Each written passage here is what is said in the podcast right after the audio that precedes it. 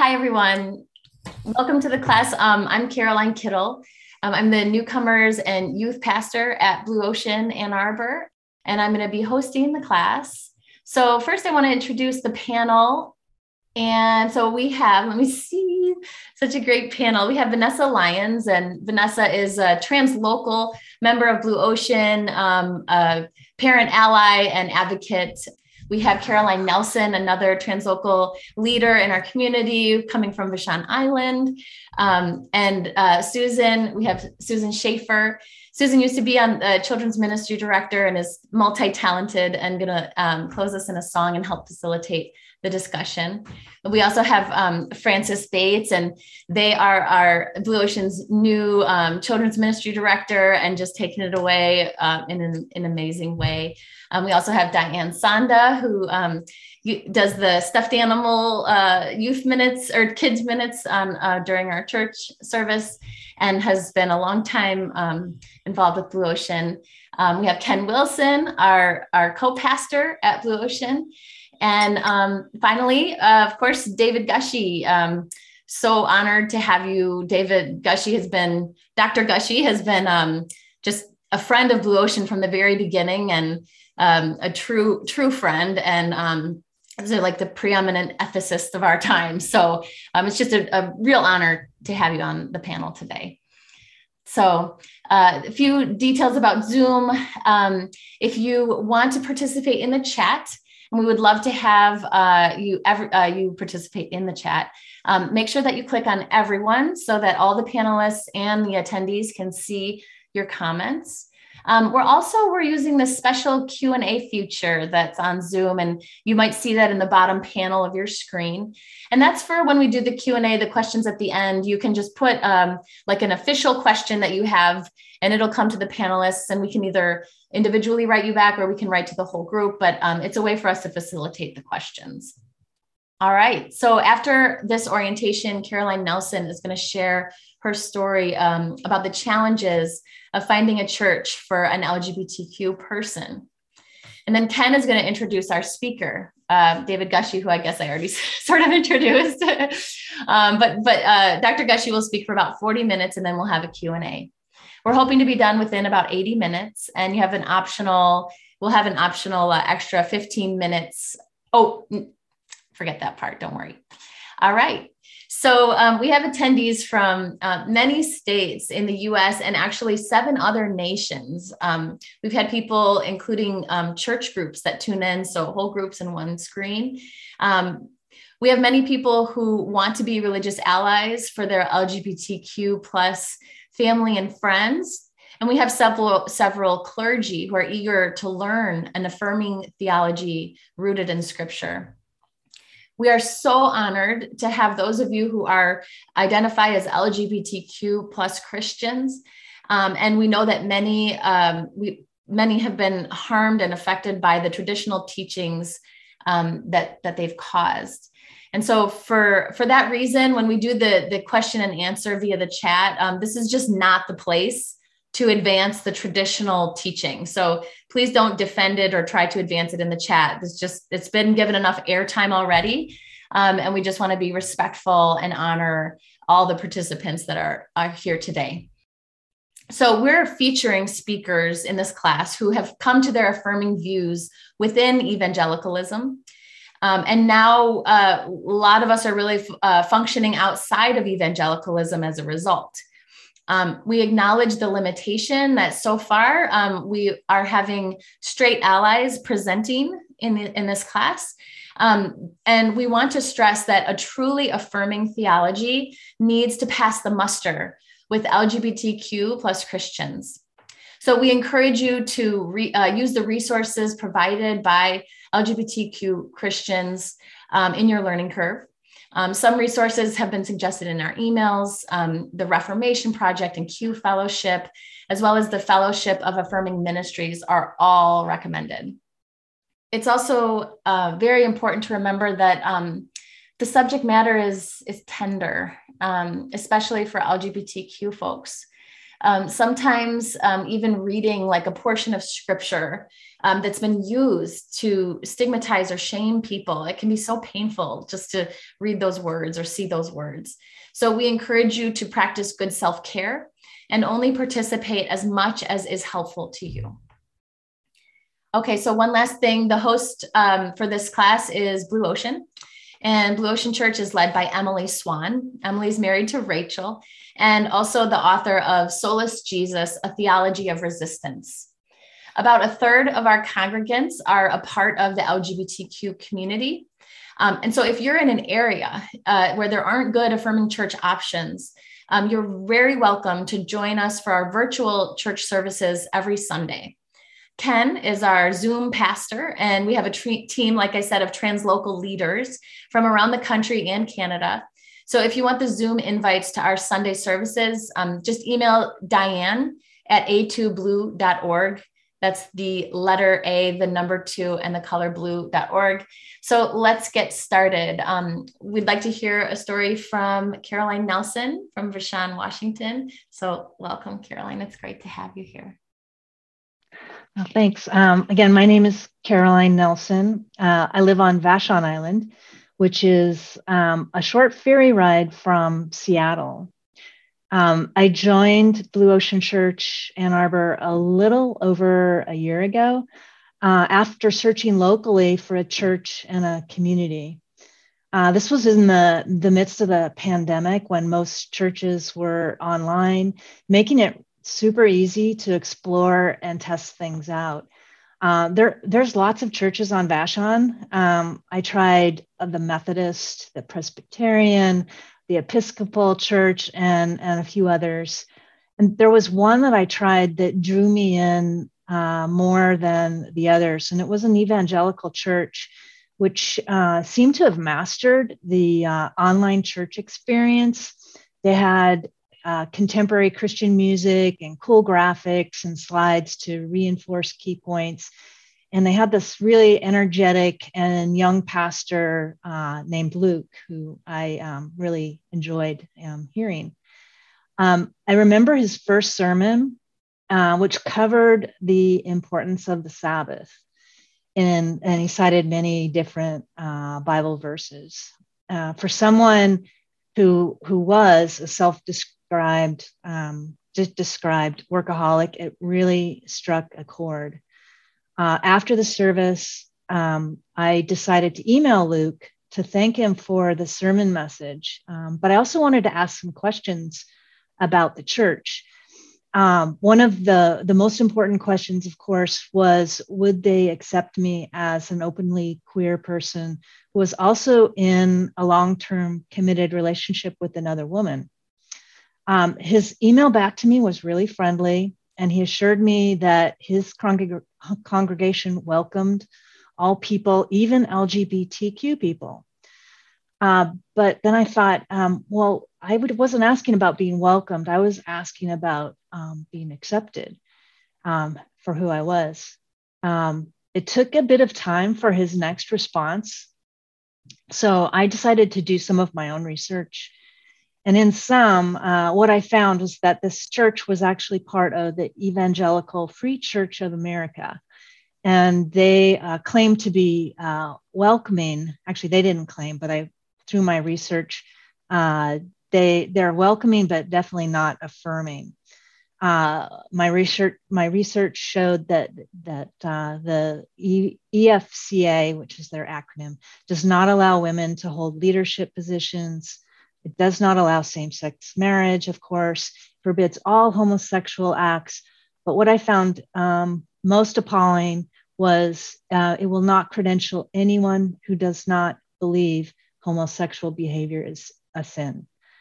Um, uh, I was like incredible. Wow, this uh, I realized this church was definitely not uh, for me.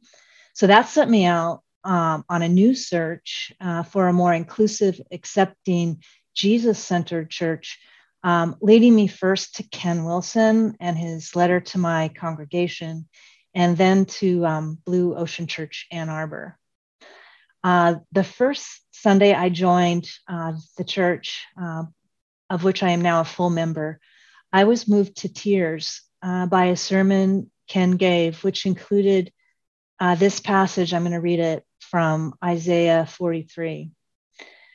Do not fear, for I have redeemed you. I have called you by name, and you are mine. Should you pass through water, I am with you, and through rivers, they shall not overwhelm you, because you are precious in my eyes and honored, and I love you. You, you are precious in my eyes and honored, and I love you. I knew at this point that I had found what I was looking for an inclusive church who loves Jesus and the scripture as much as I do and accepts everyone. Um, but I want to finish my story with Luke and the Vashon uh, Evangelical Church. Uh, we continued to go back and forth a few more times. All, they were all friendly exchanges. Uh, the final email I got from Luke, though, included an 11 page document on the EFCA stance on homosexuality and same sex marriage. And he told me that it basically summed up their church's beliefs well, which of course meant that I would never truly be accepted into the church as I was or as I am. And I would always be an, an outsider in my community. Um, don't get me wrong, I'm thankful for this experience with Luke and his evangelical church. I'm thankful because it helped to solidify what I do want for my spiritual life, even if it is from afar, which, which is to be truly welcomed and accepted in a loving, supportive, and, and inclusive church community. Uh, thanks for letting me share my story. Thank you, Caroline. Look at all the great people that churches are losing these days um, um, because they're not worthy of them. So I get to introduce Dr. David Gushee now. I met Dr. Gushee at a retreat of scientists and evangelical leaders, I don't know, 2000 something, six. Uh, that group is hoping to form an alliance to address climate change in a time when there was a glimmer of hope for such a thing. Later, um, Dr. Gushee and I connected over LGBT inclusion. Uh, when my book was going to the publisher, which would have been late 2013, Dr. Gushee was the only evangelical scholar willing to endorse it. In fact, he wrote the foreword. I can still remember um, getting his foreword in by email and and literally crying when I was reading it. Others offered private support, which of course meant nothing.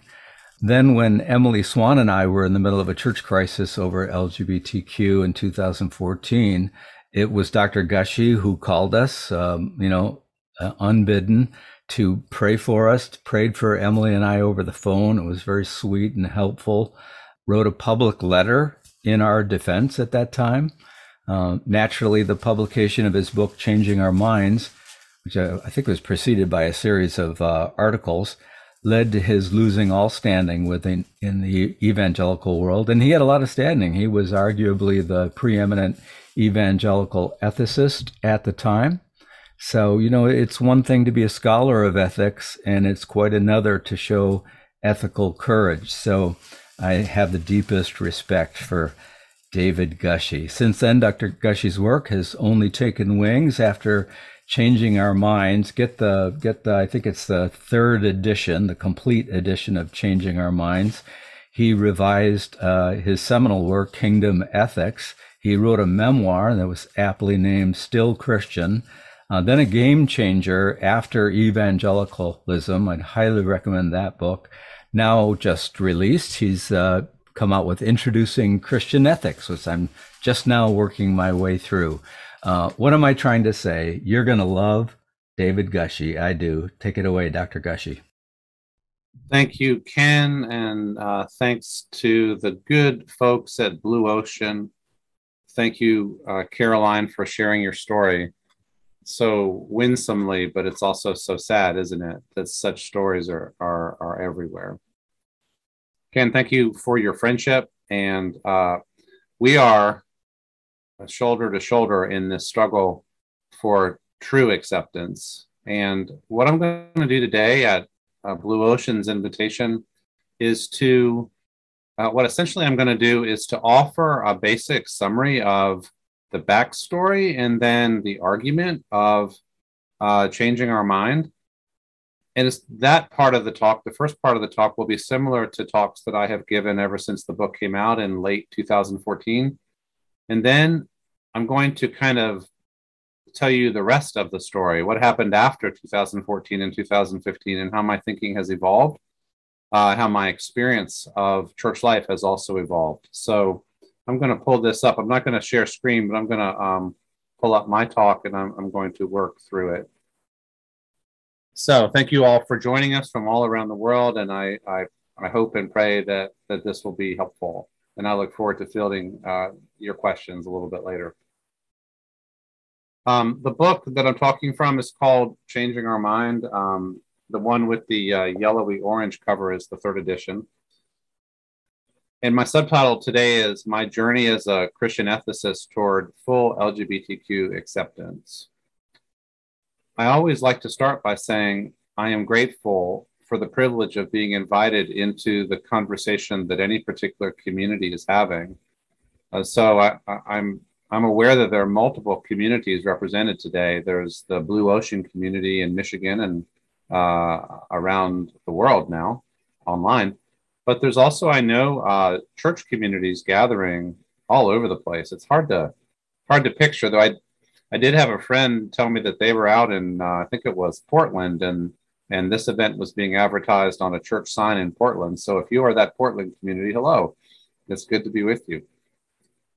I take seriously my responsibility as a Christian pastor and scholar.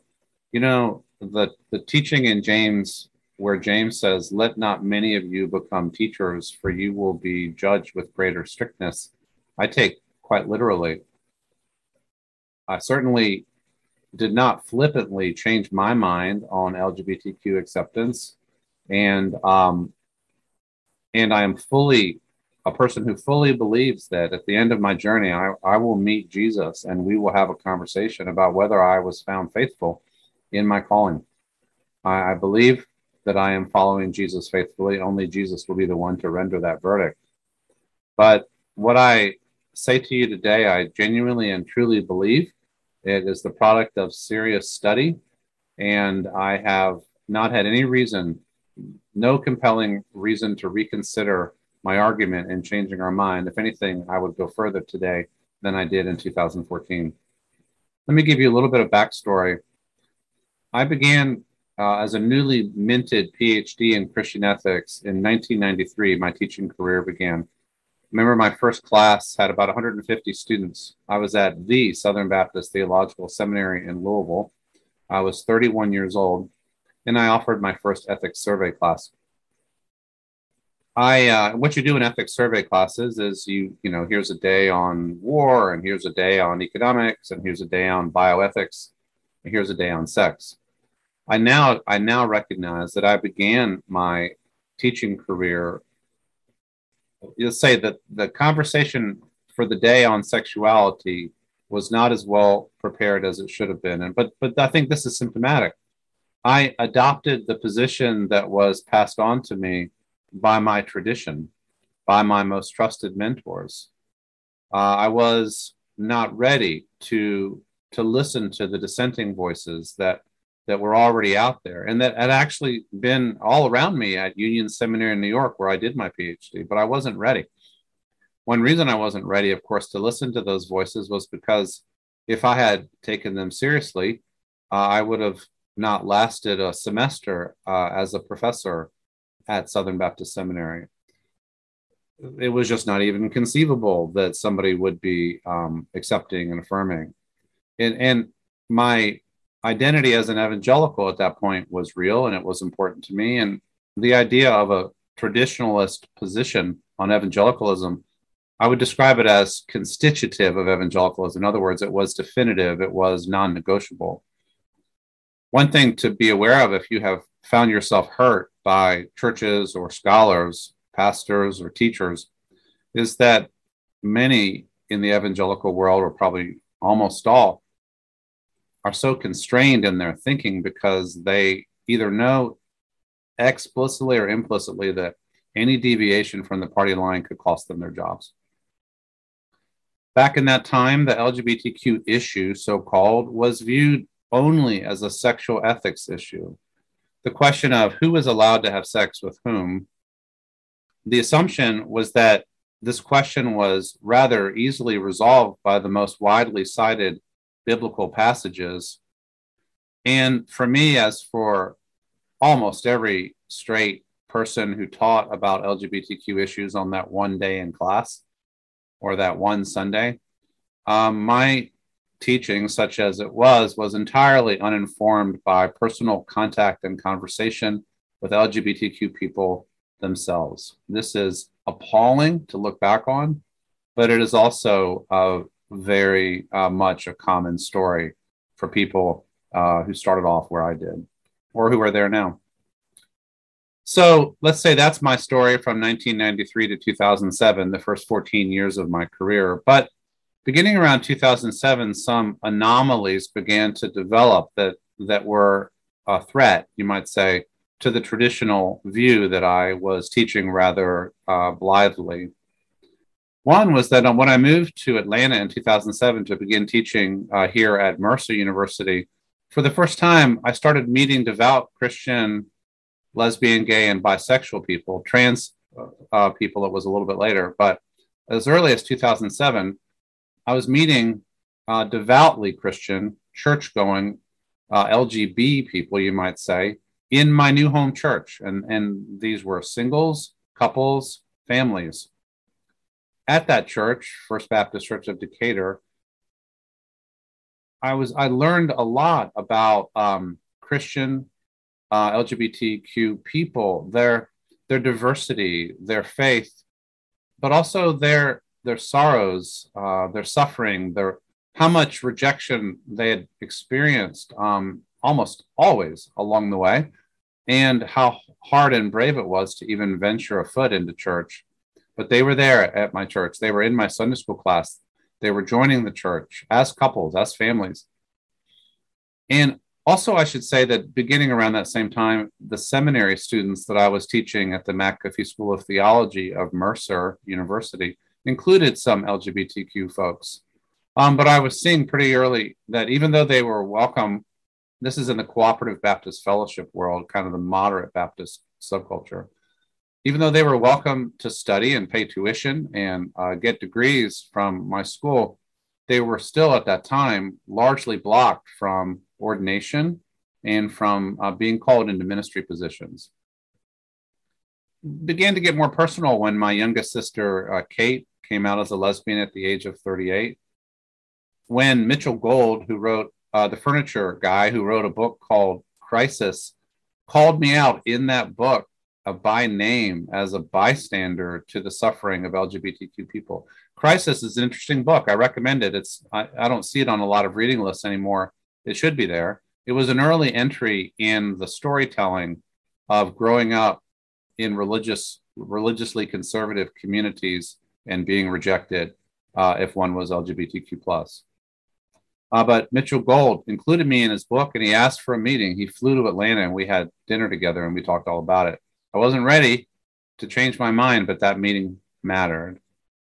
Um, I began to get some correspondence, painful correspondence from gay former students of mine, both uh, at the college and seminary level that I had taught, saying things like, You were a great and loving and caring teacher, but I was a closeted um, gay or lesbian person in your class and your teaching hurt me.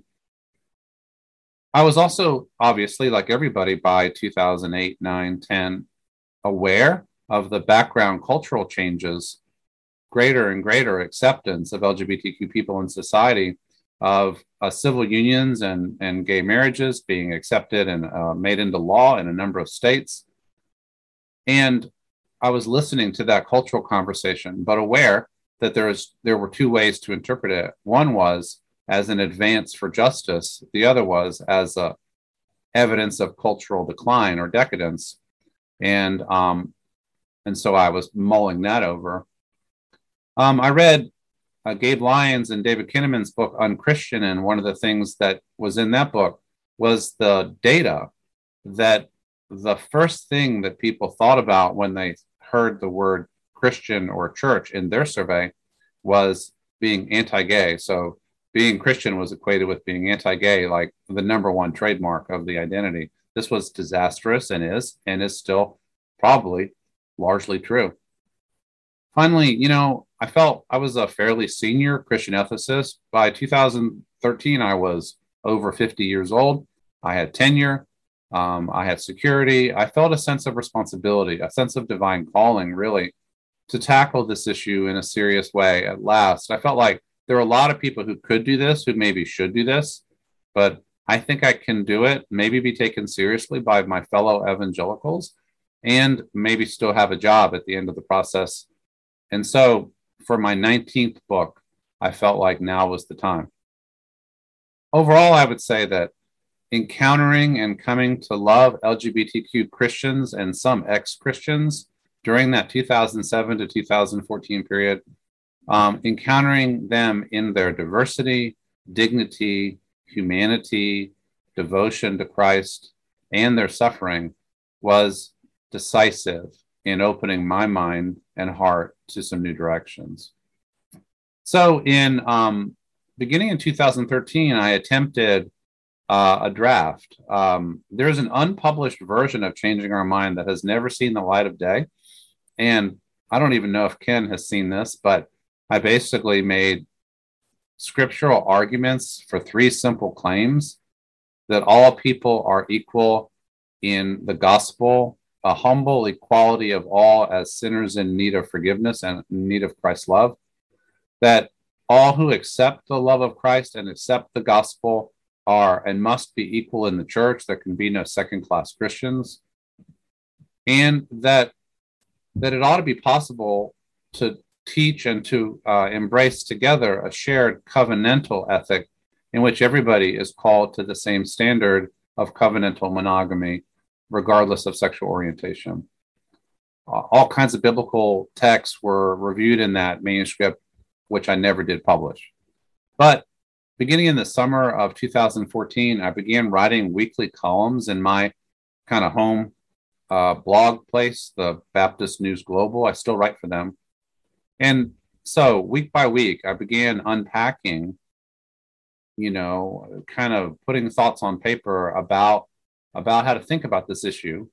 And it ended up being about 20 essays. So the, by the fall of 2014, I had moved to a fully accepting position. And I want to to tell you kind of how I got there. In the end, by the way, as this as these articles were developing in the fall of, and summer of 2014, they were getting a fair amount of attention. And a publisher, Front Edge, reached out and said, "We think you should publish this as a book and should do it soon." So, in an extraordinary turn of events, I mean, I think my last post was like October 2nd or something. And that book was out by November. And that was when all hell broke loose uh, because Changing Our Mind was out in the world. And then it went on from there. Let me tell you about um, some of the major claims in the order in which they are unpacked in Changing Our Mind. By the way, the book is called Changing Our Mind, singular, because my vain hope at the time was to appeal for the collective changing of the mind of the church the church as a whole, not just individuals, but the church as a whole, especially the evangelical church. That's what I was uh, asking for. So here's here's you know uh, maybe one reason the book works is it starts at the very very beginning. It makes very modest claims at first, and so let me just step through it. First, I said the church as a whole has a serious problem with what I called in you know quotation marks the LGBT issue and I said the people who are affected, LGBTQ people themselves, are hurting. Attempting to categorize the landscape, I said there's essentially three groups on this issue. Traditionalists who take, you know, the old school view, avoiders who try their very best to never, ever address this issue in any serious way, and the revisionists who are looking at or have already embraced a change of the traditional perspective. I said avoiders are having a really hard time avoiding because it's becoming increasingly impossible not to take a stand. I said that the main issue is this quote, Christian understandings of sexuality are being reevaluated due to evidence offered in the lives of those who do not fit the historic heterosexual norm, together with associated research and mental health findings. In other words, there's a traditional position that is not holding together very well. It's being challenged. And it we need to think about it. Then I said the human population all around the world reveals a gender and sexual orientation minority of about 4 to 5%. Regardless of centuries of cultural and legal discrimination, stigma, and violence, this uh, minority exists.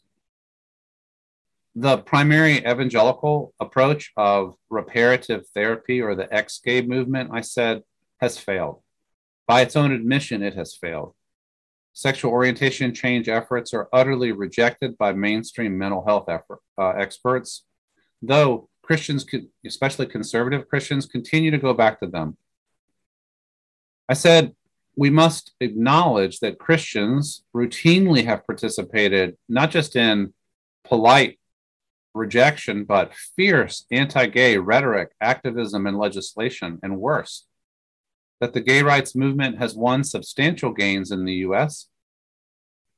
So, in light of that, some Christians who might once have done outright hate speech are now falling back to a merely theological or church based resistance but that this resistance, which is still there, continues to cause substantial negative consequences in terms of mental health, family, and spiritual well being for LGBTQ people themselves and those who love them. I said all decent Christian people need to hold the line for what I call mandatory minimums of decent treatment, accepting the existence of LGBTQ people, including LGBTQ Christians, ending all slurs and demagoguery and and bullying, ending any remaining criminalization, ending civil discrimination like employment and housing discrimination, ending all violence or threats of violence, ending the stigmatizing and treating with contempt of LGBTQ people, ending the blaming for cultural ills like, you know, 9 11 happens because of, you know, whatever. I said then that the churches today have six basic options when LGBTQ Christians show up. They can take an approach of, we don't ask any questions about that. Come on in. Or secondly, the who are we to judge? We're all sinners here. Or third, we need to enter into dialogue for discernment. Or fourth, uh, we don't think this is not a sin, but we're going to be offering pastoral accommodation. Or fifth, we're going to try to some some exclusionary tactic once we discover somebody is uh, in a like a LGBTQ relationship or even self-accepting.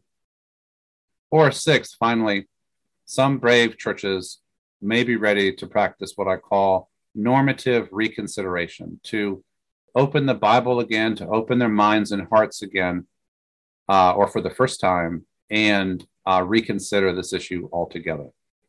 I said, if if you're not willing to do that, but uh, so I said, I use this image. If this is where you get off the bus, you're not you're not open to the reconsideration. Can you at least hit the mandatory minimums? Can you at least not fall below that? You know, in large parts of the world and in large numbers of churches and families, those mandatory minimums are still not met. And uh, any international look reveals that, but it happens here too.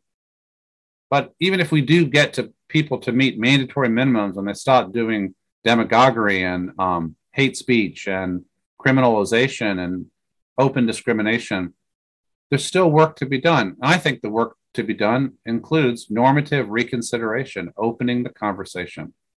So that is where I went next in the book normative reconsideration. Let's go back to the Bible, where I said these things. First, following, I think it was Christian Smith, the scholar, we have to acknowledge that Bible based Christianity always has revealed what he called pervasive interpretive pluralism, which means on every kind of issue, from salvation to speaking in tongues to war to gender roles to eschatology or theology of what happens at the end, Christians have read the Bible and come up with different conclusions. pervasive interpretive pluralism, which means that the church cannot avoid a fallible, difficult, but necessary moral discernment process in which we open the scriptures together. We bring to the scriptures our heads and our hearts, our the text and various interpretations, and we ask under the lordship of Christ for direction as to what we should do and believe and think and practice now. But that there has to be more than just a reciting of the traditionalist position, which involves essentially, as you all know, taking what I call the big six passages. There's not a large number of passages, and connecting the dots in a kind of a hop, skip, and jump from the Sodom and Gomorrah story to Leviticus uh, ban on male gay sex or whatever is happening there, which I know Ken talked about last time, to the vice lists in 1 Corinthians 6 and 1 Timothy 1, where words that are difficult to translate have sometimes been translated uh, homosexuals. And I think uh, Kathy Baldock is going to take that up. To uh, just taking Jesus' teaching on divorce in Matthew 19 and Mark 10, where he quotes Genesis 1 and 2 as somehow settling uh, the LGBTQ conversation. Then, of course, there's the move to Romans 1 with the harsh language there about uh, same sex activity, uh, possibly uh, the only reference whatsoever to female same sex activity. Um, and I went through all of those and, and talked about reading these passages in context, how different ways that can be interpreted. But I would, I would, I camped out longer. And I think my most specific or special contribution on the biblical work is Genesis 1 through 3 and the echoes of Genesis 1 through 3 uh, in the rest of the Bible and in Christian tradition.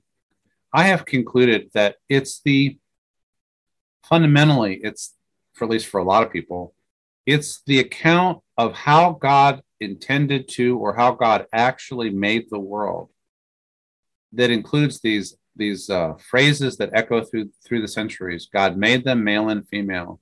The man shall, you know, leave his father and mother and cleave to his wife. It, there's there's a, a moral vision of creation, the divine creation order, as having a clear gender binary and as having an unequivocal male female pairing in sexuality for the purpose of procreation. By the way, that's part of the traditional teaching too. That maleness and femaleness is is not just for marriage and sex, but it's for procreation. And it's that mental picture. This is how God set up the world. And anybody who does not conform to that is willfully disobeying or disregarding the creation order. I think it's this picture that is the hardest for people to shake. And so I spent a fair amount of time there talking about what we can draw from Genesis 1 through 3. The, those texts, primitive poetry mainly, offer lovely accounts of the worth and status of the human being, of the relational dimension of human existence, of the joy that we find when we find that helper or partner suitable for us, very important, suitable for us. But that Genesis 1 through 3 is not a science textbook. It doesn't account for uh, a lot of things. You have the older conversation about a, a young earth and a six day, 24 hours, you know, six 24 hour day creation. But, but the faith science question now extends to what about people who don't fit a gender binary? What about people who do not find, cannot find a suitable helper partner from the opposite sex?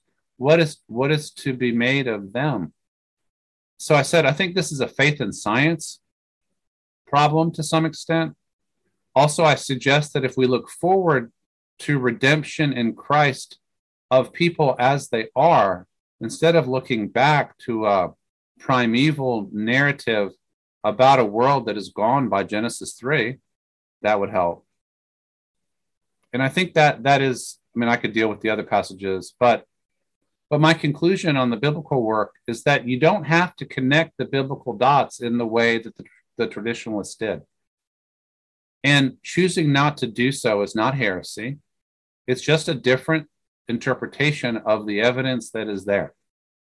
I also argued that we can retain a rigorous covenantal sexual ethic in which the idea is that sexuality is significant, it's not to be treated casually, but that it needs to be disciplined through covenant, that that is still, I think, a sturdy and good ethic, the best legacy of, of the, the Bible's teaching on sexuality, but that it could it could and should be uh, interpreted as applying to everyone, not just to straight people.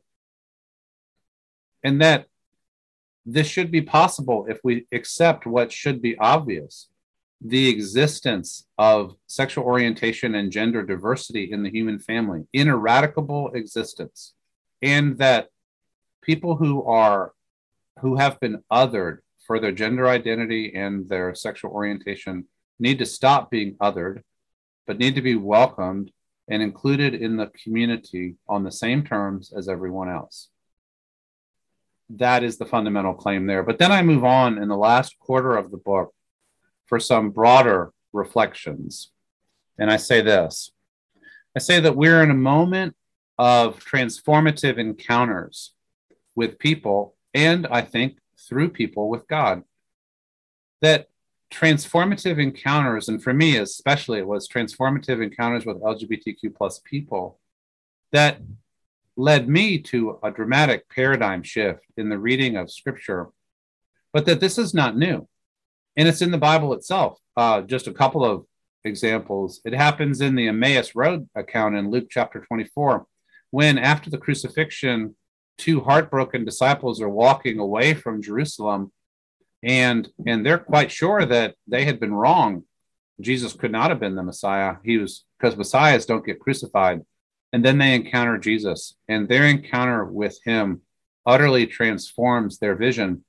And if you notice that passage, they they then he opens the scripture for them and shows them a different way of reading it, in which there can be a crucified Messiah. Um, but they would not have been able to read the scripture in that way if they had not encountered the risen Christ.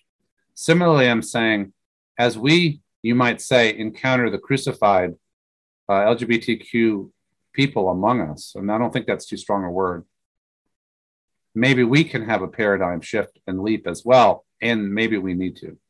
In fact, we definitely need to.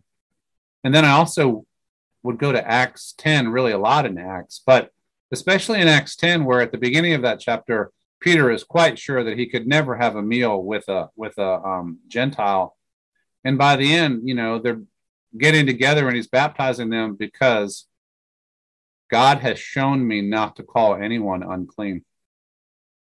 Peter could not have gotten to that conclusion just by reading the Bible.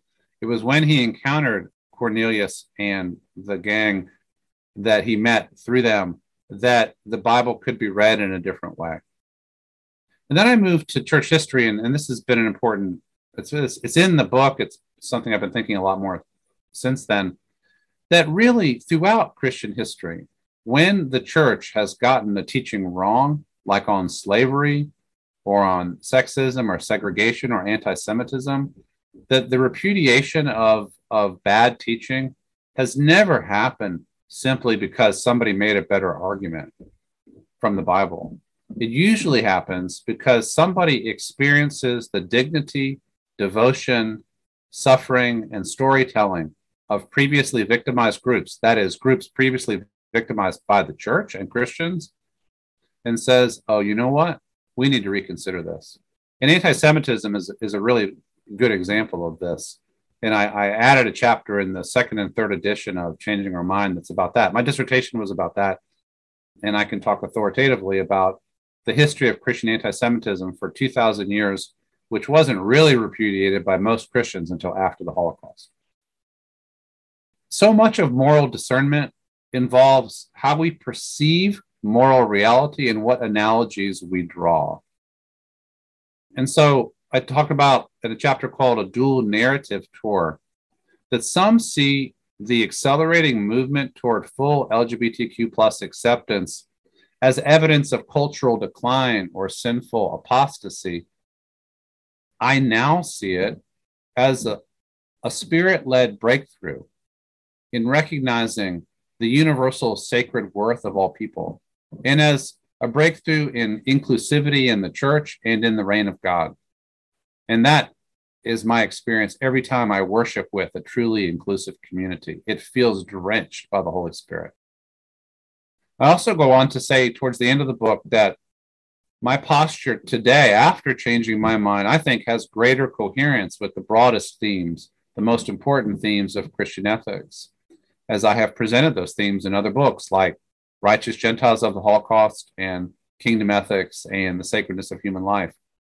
And these themes include solidarity with the oppressed, human dignity, compassion for the suffering, love, justice, the kingdom of God and its characteristics, the equal worth and sacred dignity of all.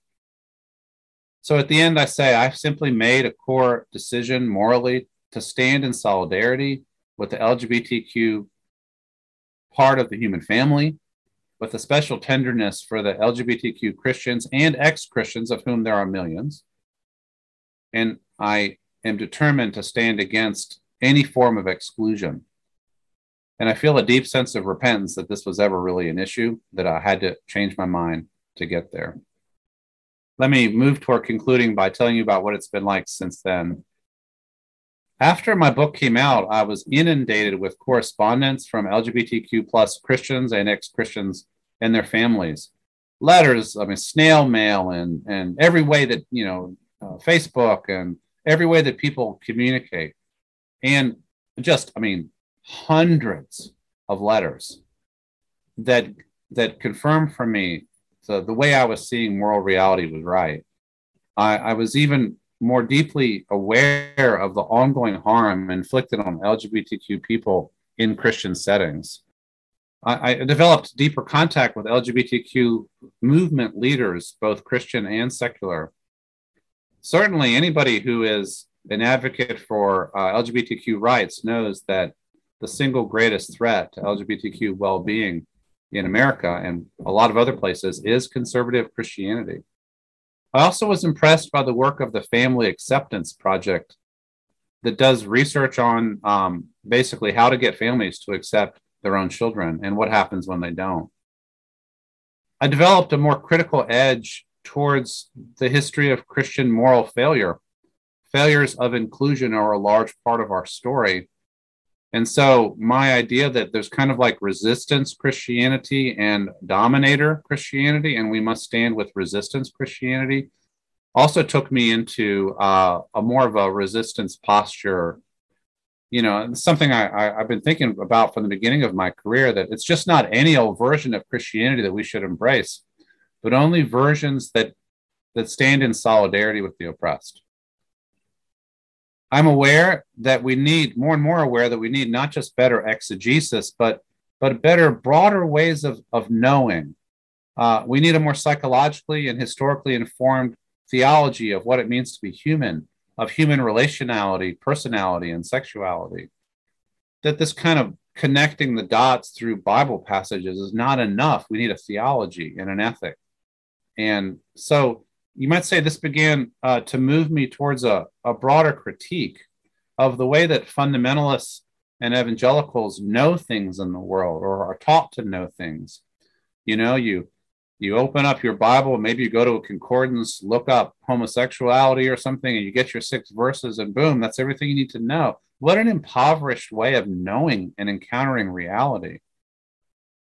We need broader contact with deeper ways of knowing things and themes like human dignity and diversity, relationality, uh, a broader understanding of human sin that it, it, often looks like our resistance to embracing the other.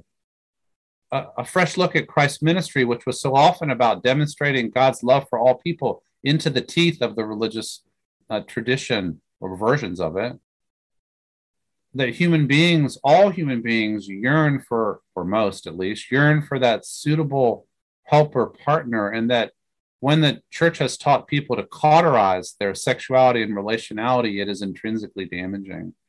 It needs to be ordered, but this cauterizing strategy is just disastrous.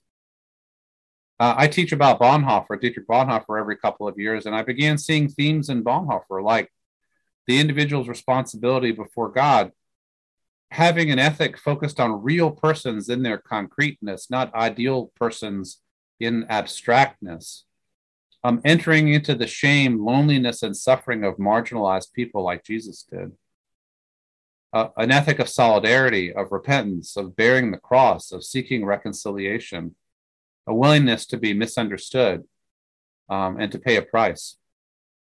One of my favorite quotes from Bonhoeffer, he wrote to fellow conspirators at Christmas 1942, and uh, I'll, I'll make I or the Blue Ocean team will make all of these notes available. But Bonhoeffer said this: there were, he was in prison, or well, he was in a conspiracy and he was about to be in prison. He said this: "There remains an experience of incomparable value. We have for once learned to see the great events of world history from below." from the perspective of the outcast, the suspects, the maltreated, the powerless, the oppressed, the reviled, in short, from the perspective of those who suffer. The important thing is neither that bitterness nor envy should have gnawed at the heart during this time, that we should have come to look with new eyes at matters great and small, sorrow and joy, strength and weakness, that our perception of generosity, humanity, justice, and mercy should have become clearer freer, less corruptible. Now, listen to this. We have to learn that personal suffering is a more effective key, a more rewarding principle for exploring the world in thought and action than is personal good fortune. Finally, last few years, yes, Ken was right. The experience of evangelical rejection has been a stinging one for me. But in the end, what it has done is to deepen my sense of solidarity with LGBTQ people and their parents sometimes and their allies. In other words, to stand in solidarity with those who have, who have also had stinging rejection. I've joined the community of ex or post evangelicals, not just in experience, but in rethinking much about how I was taught to think. My book, After Evangelicalism, hopefully charts a way forward for some post evangelicals. I am very clear now that only in a post evangelical or non evangelical space does there appear to be full dignity and inclusion for LGBTQ people and many other marginalized ones. The issue is not only LGBTQ plus. The broader critique of American white evangelicalism is a profound one these days. Issues of political diversity, race, gender, and so on. So, quite unexpectedly, I discovered that God had led me on a journey in which my effort from within an elite role in the US evangelical community, my effort to inform a better conversation had taken me right out of the evangelical community. First, I was kicked out. Don't let the door hit you on the way out. But then I I thought about it and I made my own argument as to why I and many others needed to leave. So I'm I'm at peace with that, but I can say that it was a hard journey. But I like this post evangelical space. I think we're in that space today, and I'm glad to be in that space with you. But mainly, what I want to say to LGBTQ plus people is thank you for your patience. Thank you for hanging in there with people like me, for hanging in there sometimes with church as a whole, certainly for hanging in there with Jesus. And I'll stop there. Thank you. Thank you, David. Dr. Gushee. That was great. That was really informative and very um, inspiring. So now we're going to move on to the um, questions, answers. So we do have a few questions in our Q and A um, section. So the first one was, could you outline your thoughts on Romans? Yeah, let me pull up my notes here. I think that what Paul is doing in Romans 1 is um, offering a lacerating attack on uh, pagan sinfulness as he understood it in the Greco Roman world. Um, uh, he's doing that as part of this, you know, three step, you know, those uh, pagans are really awful sinners, right? We all agree, right? Good and then in Romans 2, you know, we uh, Jews are also awful sinners. And so then he does some stuff in Romans 2 to make that case. And then in Romans 3, we all stand in need of the sacrificial death of Christ uh, on the cross. So for his rhetorical purposes, he he um, he needs to paint wants to paint as lurid a picture as possible of of the um, the sinfulness and paganism of the Greco-Roman world. That's what he's doing in Romans one. Um, I think he picks out um, same-sex activity for attack, um, in part because of what was going on in, in the the most uh, obscene parts of the Greco-Roman context, and I don't just mean sexually obscene, but um, but interpersonally obscene. Um, the the domination of of the powerless by the powerful, um, the way that slaves, for example, could be and were exploited for sex even at the age of children, as children. Um, uh, the uh, human trafficking at that con- in that context, sexual dominance, um, physical harm to those who were being who were being raped by powerful men. Some of the uh, craziness in the Roman court uh, that obviously uh, Paul's readers in, in Rome would would have heard about. Um, it was a context of sexual license and greed, of pederasty and prostitution, slavery, rape, trafficking, and profiting from exploitive sex.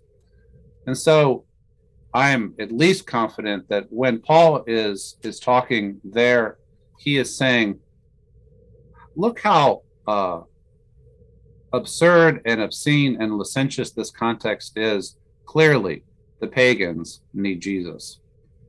For for that to then be understood for two thousand years to apply to um, loving, monogamous, covenantal relationships between people who don't have any of those characteristics is a disastrous interpretive move. So that's mainly what I say about Romans 1.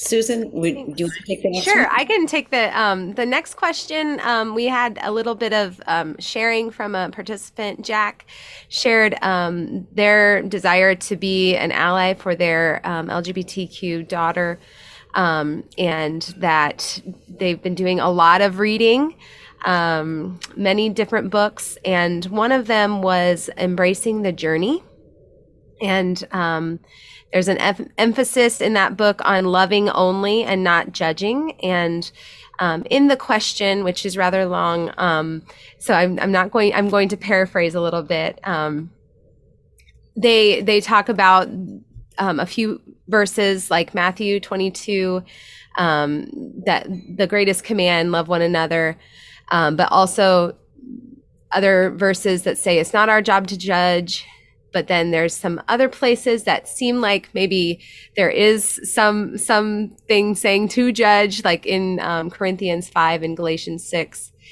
um, so i think that there's this tension between you know can we can we judge things to be good um, and and how does that play into loving others and um, and how can we do those things well Thank you, Susan. Um, and Jack, right? Jack Jack was our questioner. Um, Embracing the Journey by Greg and Lynn McDonald, uh, who are also Atlantans um, and who I know, uh, and I'll actually be speaking at one of their events in June, is a strategy, especially to help parents from conservative Christian subcultures to begin to move on the journey of acceptance. Um, and it is a journey, and the, and the, the book and the, the the work that they're doing is trying to take parents who have heard nothing but negative and to take them, you might say, you know, from from a posture of anger or rejection or incomprehension to going on the journey with their children. Um, and talking with Greg and Lynn, my understanding is that they're especially uh, going for, you might say, reachable evangelicals, right? Reachable evangelicals. But it's a pastoral strategy in that the idea is it is so tender and so sensitive and so urgent to help parents accept their own children that you do what you can to detox that environment as quickly as possible. Um, and I would say for any parents, that is so urgent. Your children need to know that they are loved by you and they always have an open door with you. Whether all the theological questions can be sorted out right away, maybe not, but the love is the bottom line. Um, as for judging, yes and no. The thing, the thing about it is, moral discernment is a process in which you say, "This is this is good, better, best. This is not so clear or doubtful or bad," and we make such judgments all the time. We really cannot avoid making moral judgments. Um, even in the, the the last paragraph that I just articulated related to Romans one, there are judgments being made all over the place there in Romans 1 and in me discussing Romans 1. Life is full of making moral judgments. Um, so it's ultimately not going to be enough on the issue of LGBTQ acceptance to just say, eh, I'm not going to be judgmental. It's a start. Ultimately, a judgment, um, a judgment needs to be made, and the judgment is full acceptance. Um, and then, in that sense, the judgment turns itself on the excluders. Like what I'm saying is, I now judge my polite traditionalism to have been not good enough, to have been wrong. That's a moral judgment, right? So I, I do think that there is space for a variety of strategies reaching a variety of audiences, all of which hopefully move people in the right direction. Um, but people who are in on this journey need to be aware of the nuances of the approaches that different groups are taking. Thank you. Uh, so Lauren asks, I'm just going to read the question. It says, um, Hi, all. Asked as a gay Christian who deeply cares about the topic, how do we argue against the counter that full human dignity could be dis- bestowed without institutionally accepting a behavior, i.e., same sex sexual behavior slash marriage, just like full acceptance of a past felon or murderer wouldn't include encouraging more of that same behavior? Um, this old, old conversation is still out there, right? It's a category error. Um, that's what I say. Well, one thing, even before that, when the 14 year old kid gets kicked out because they think, they say, you know, mom, I think I might be a lesbian. We are reminded that a lot of the rejection has nothing to do with sexual expression it has to do with categorical rejection of types of human beings. So it is a grave mistake to reduce quote unquote this issue to to what who can have sex with whom and to say that it's all about that fundamentally this is a um, a human dignity issue but it also involves making a mental switch to to to accepting to thinking about this issue as more like left-handedness versus right-handedness or red hair versus brown hair or green eyes versus blue eyes um, and say oh yeah um, green-eyed people are not better or worse than blue-eyed people nor am i going to tell green-eyed people rather than blue-eyed people that they're allowed to have a sexual relationship it is part of the diversity of the human family if you take as a given that diversity, then then the question gets reframed. Uh, another move one can easily make would be to say to do the try the shoe on the other foot. Let's say that all straight people in the world were told, by the way, I accept you, you're just great, you're awesome, but you can never, ever have a sexual relationship, ever, that God could bless. How would we feel about that? We would not like it. What does that mean? perhaps um, a little bit of love the neighbor as the self would lead to at least the openness to reconsidering the issue. Another question I wanted to throw out there uh, from one of our, um, possibly from one of our clergy people. Uh, we are going to have some optional sessions for clergy when uh, this class is done. So I just wanted to mention that. But it's a very common question. Dr. Gushee, many ministers wrestle in non affirming denominations with staying put to effect change or leaving to create new brave spaces. How did you know it was time to go? And how did you conjure up the bravery to make a change? Thank you for that, for the kind comment and question. Um, you know, my own denomination at, well, the, the denomination that my church was affiliated with at that time, actually, the Cooperative Baptist Fellowship, has essentially decided on a posture of um, kind of laissez-faire, like it's not a denominational issue. Churches can do what they want, which is which is always the way Baptist polity used to be anyway. So it, it, I didn't really have to leave my denomination, though I will say that I was serving as theologian in residence for the denomination when I wrote the book. And uh, suddenly, after the book came out, my services were no longer required. So that was interesting. I don't know that that would happen today. That was eight years ago. I don't think it would. But, you know, I, I, and I think this is a God thing, as we used to say. Maybe some of us still do say.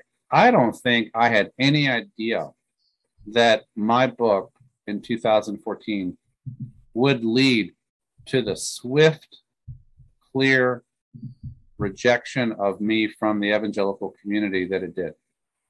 I think God may have shielded that possibility from my eyes so that I could write what I was called to write.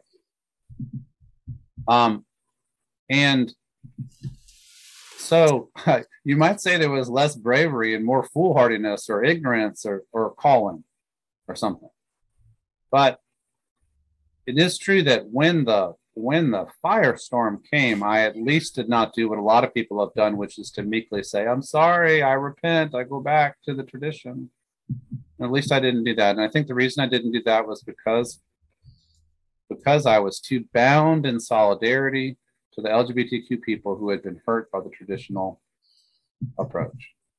As for whether to stay as a dissenting or change oriented person in a non affirming denomination, this is a, a, judgment that everybody eventually has to make for themselves. Um,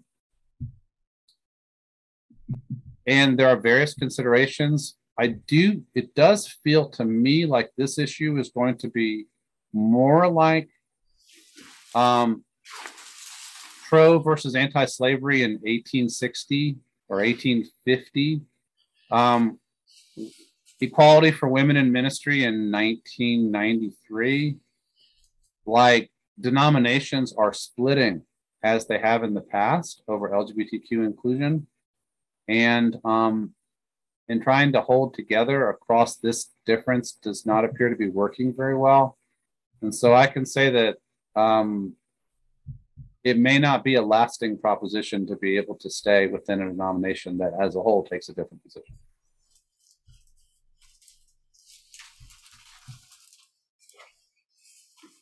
Um, maybe one more question, Ken. How how how do you think we're doing? I think we're uh, I think we're doing fine. Maybe a couple more questions. Okay. Um, I I guess we can go with. Um, can you um, say more about a different way to interpret the creation narrative um, that um, that that is sometimes the hardest part to shake um, because it is somewhat foundational um, an alternate way of interpreting that. Well um, it helps to to think about about other ways in which the creation narrative has been has been read that a lot of people have been able to slough off. You know, in the beginning, God created the heavens and the earth. Um, on the first day, God did this. On the second day, God did that. On the third day, God did that. So obviously, that means the world was made in six 24 hour days. And if you count back, it looks like it was 6,000 years ago. um, young Earth six day creationism is held by a fairly small sliver of Christians. Does that mean that the people who still read Genesis 1 and 2 but don't read it that way have abandoned the text? Or have or the significance or authority of the text, or have we chosen to read it as a text of a different type than that, as a as a, a genre, uh, a um, a story offering a kind of a, a primal story of origin to communicate certain other kinds of truths, like that this world belongs to God, that that this world involves wrestling order out of chaos. Um, look at it. Look at the glorious diversity that God creates and blesses in Genesis one. Um, look at how there's two different creation stories stitched together: Genesis one through two three, and then Genesis two four through two twenty five. Um, there's almost like it's the text tries out two different stories of origin. What does that say about how we should think about it?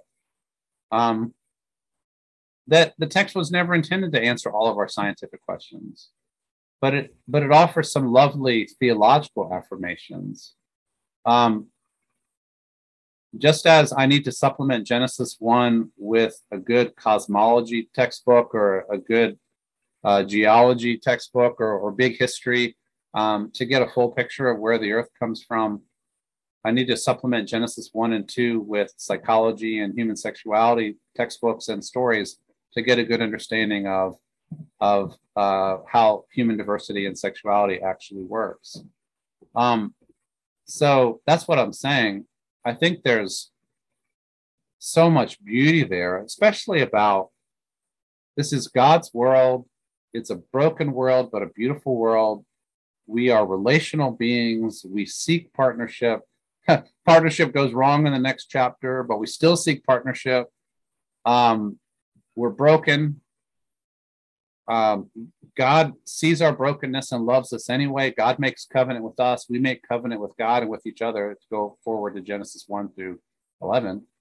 Um, uh, it's a mess, but it's the mess that we're in, and we do our best to be to be faithful and, and, and good amid that.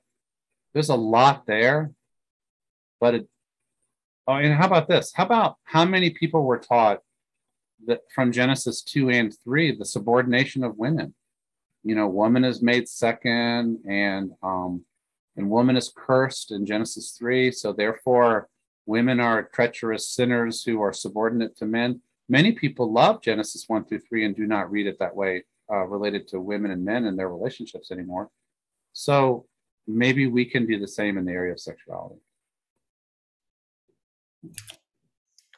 Um, Oh, there's one more question on the Q and A that I actually would like to hear the answer to, and then um, Francis on our panel also has a question. So this question is: um, Many cis hetero males are becoming the face of inclusion in the church. Is this a necessary path to add credence to the movement, or is it another co-opting of the marginalized voices? And when will be the time for that change? Um, I think that's a really important question. Um, I think that in any um, struggle for justice, inclusion, dignity, the leaders of that struggle um, should fundamentally come from the oppressed communities. Um, allies are invited. If we are invited and welcomed, then our voice has a place. If not, that's fine too, you know. Um, I have found gratefully that there are some settings that I, I can get invited into, and people like me can get invited into, and maybe some people can hear, can listen based on credentials or even um, social location or gender or whatever. But in the end, um, uh, I understand that I, I see my book as transitional. And in the end, this conversation will be and must be led uh, by LGBTQ plus people themselves. Thank you. Francis, do you want to go ahead? I think that question transitions really nicely into the one I was going to ask, so that was a good order of operations. Um, I want to to thank you for the work that you're doing. I agree that I think that um, some information can be more easily digested for some folks, depending on who is presenting it. Um, but in also making sure that we're being intentional about centering voices from the community in our education, I wonder who who are some folks or who are some places that you look up to who are part of the community that are doing work that you admire and that you're learning from. Um, I, I think it's indispensable for me to say again that it, it I I would be nowhere on inclusion if it were not for the brave LGBTQ plus people who spoke to me early, early on, um, including Mitchell Gold and his book Crisis and the 40 voices that were compiled there. Um, got to know Matthew Vines really early after he wrote God and the Gay Christian. Um, and the Reformation Project um, continues to do extraordinarily important work. You know, the parents, I'm a parents and even grandparents age person now, and the parents, you know, um, the the uh, mama bears, the Serendipitydodah moms, the you know, I met the mother of Tyler Clementi way back in 2015 and got to know her and her story. Um, you know, Greg and Lynn, uh, you know, um, Amber Cantorna is a friend of mine, um, and her story uh, and, and her book, Refocusing My Family, really, really important. Oh, and there's, you know, uh, uh, Jennifer Knapp, I, I got to meet early on, and even before I wrote my book, very important. And there's so many others. Uh, and there's scholars in, in the world of Christian ethics um, who, in Christian theology, who were, you know, working um, towards inclusion from the 70s forward, you know, people like Virginia Mollenkott, you know, and, um, you know, Ralph Blair. And, you know, so there's a lot of a lot of forebears on this issue that goes back a long way. And you want to talk about a lonely road, uh, you know, doing uh, inclusive work as an LGBTQ person from the 70s forward. That's the story right there. So those are some voices that I would name. There's so many others.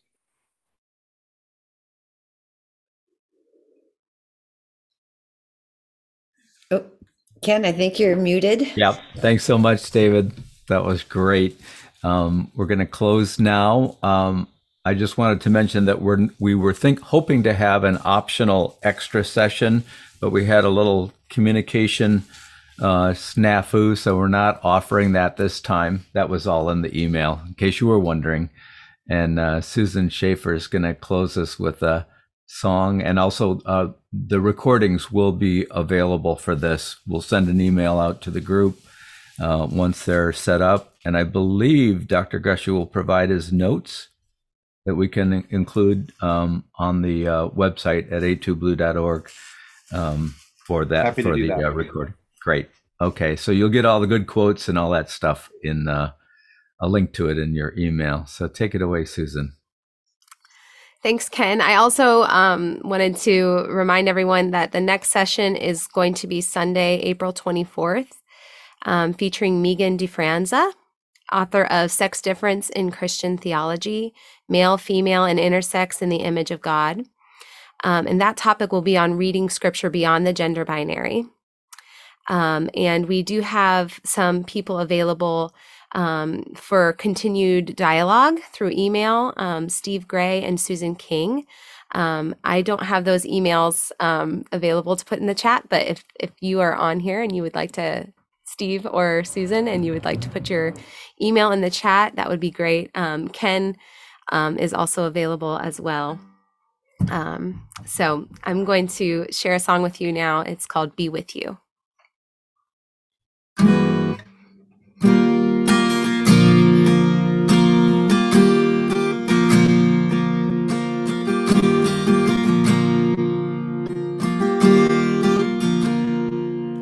When you're feeling all alone and a storm rages inside, then the Spirit holds you close. Like a mother holds her child, she cries, Peace, peace be with you, peace be in your troubled heart, in your weary soul, peace in your cluttered mind, in your tired bones. Oh, peace, peace be with you, peace be with you.